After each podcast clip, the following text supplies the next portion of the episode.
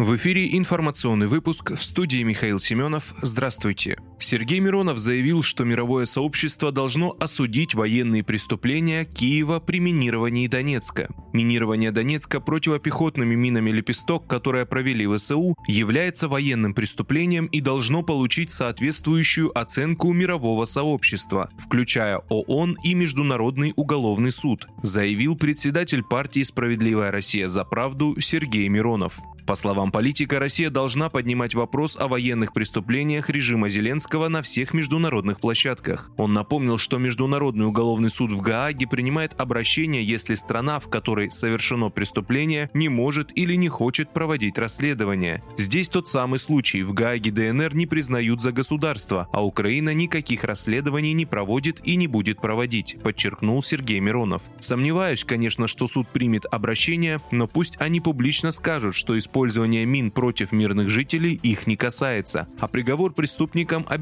вынесет специальный трибунал, который мы проведем в Одессе после победного окончания спецоперации.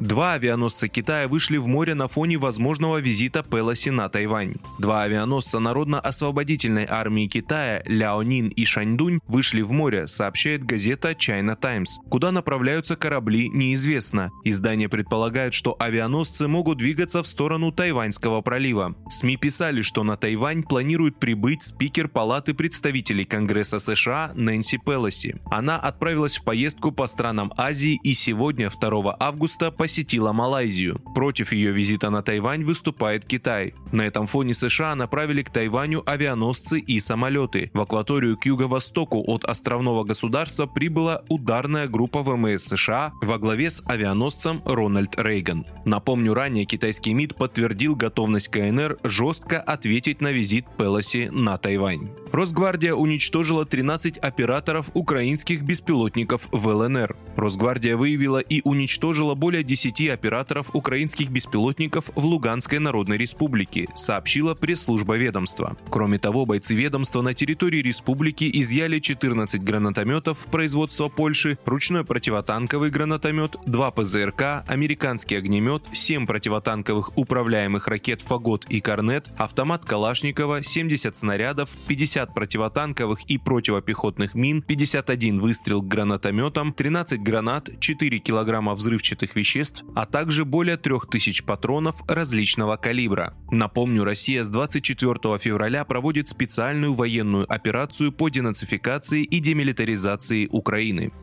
Помощник Медведева сообщил о взломе страницы зампреда Совбеза России во ВКонтакте. Последний пост в ВК, который публиковал Дмитрий Анатольевич, был посвящен поздравлению военных моряков с Днем ВМФ. А с тем, кто взломал страницу, писал и опубликовал удаленный пост, разберется администрация ВК и те, кому положено. Приводит РИА Новости слова помощника заместителя председателя Совета безопасности России Дмитрия Медведева Олега Осипова. Сейчас на странице Медведева во ВКонтакте последним опубликован пост с поздравлением в честь Дня ВМФ.